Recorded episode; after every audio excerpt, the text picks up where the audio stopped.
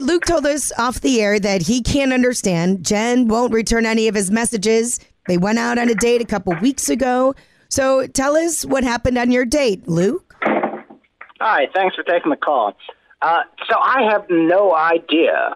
We went out for ice cream. Everything seemed great, and now she's not responding to any of my messages.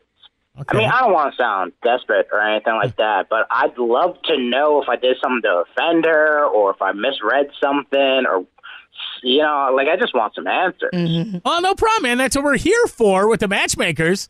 We'll uh, try to get Jen on the phone and get you some answers, all right? Yeah. Okay, well, so Luke, what happened after the date? Did she say anything? So we went out for ice cream. She said thanks. She said that she had a great time, and I haven't heard a single peep from her since. So have you tried contacting her at all? I've sent her plenty of messages through the app, you know, and she hasn't responded to any of them.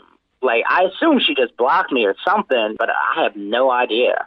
All right, well, we can't guarantee that we'll get you another date, but we're going to try to get a hold of Jen to get you some answers. I don't want to come across like some weird creep or anything like that, but like, I just want to know, you know? Absolutely. You don't sound creepy or anything, man. That's all cool. We're going to make it very clear to her that you're not creeping out on her or anything like that, all right? well, I mean, if you put it like that, but okay, I'm trusting you guys.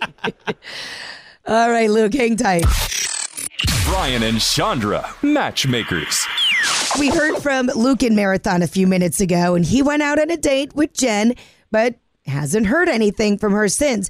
And he actually thinks that she might have blocked him, which turns out she did. Wow, Jen agreed to come on the air with us to give her side of the story now and explain to Luke why she has actually blocked him.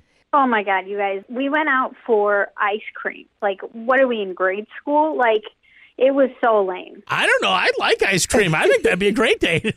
It's it's fine, but then it's like that's it. That's that's where the date ends. Like we don't continue it on. It, it just felt like I mean he just spent eight dollars on the date. I mean I've met some cheap men, but I did not experience this ever. So you guys didn't go for dinner, out for a drink or anything? Just the ice cream was the whole date? Yeah, just that's it. That's the whole date. I couldn't believe it. What's the point? So oh. no thanks.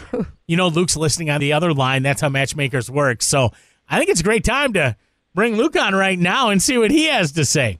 Honestly, I don't know what to say right now. I mean, like, look, going for ice cream on a first date is not like a cheap thing. The whole point of a date is getting to know people, you know? Dude, you spent less than eight dollars total on our first date, and you don't think you're cheap? You were the one who agreed to go out for ice cream. Uh, yeah, I agreed to go for ice cream. I mean, I assumed we were going to do something after. I mean, I thought we were having fun, but then you ended the date right away. It was so awkward. I'm not in grade school. I expect more out of a date than a little cup of ice cream. Um, so why did you end the date so quickly, Luke? It does seem a little odd that that was just the date. Okay, so listen, I haven't dated in like almost eight years.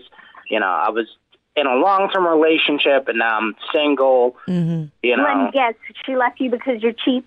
seriously, Jen, this is the first time I had ever used a dating app, and I didn't want it to seem like I was coming on too strong or anything. Well, you didn't.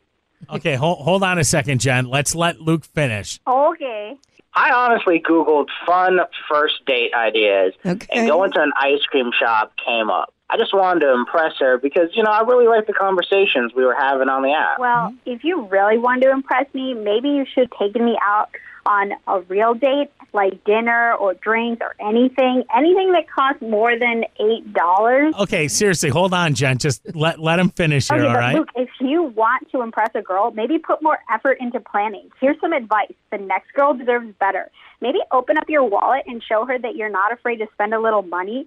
I think it. I actually saw moths fly out of your wallet when you opened it up. Oh, whoa, Jen, hold on a second. We're gonna mute you for a second here, all You know right? me, I came on your little radio show. Good luck finding someone, Luke. I wouldn't be surprised if the next girl.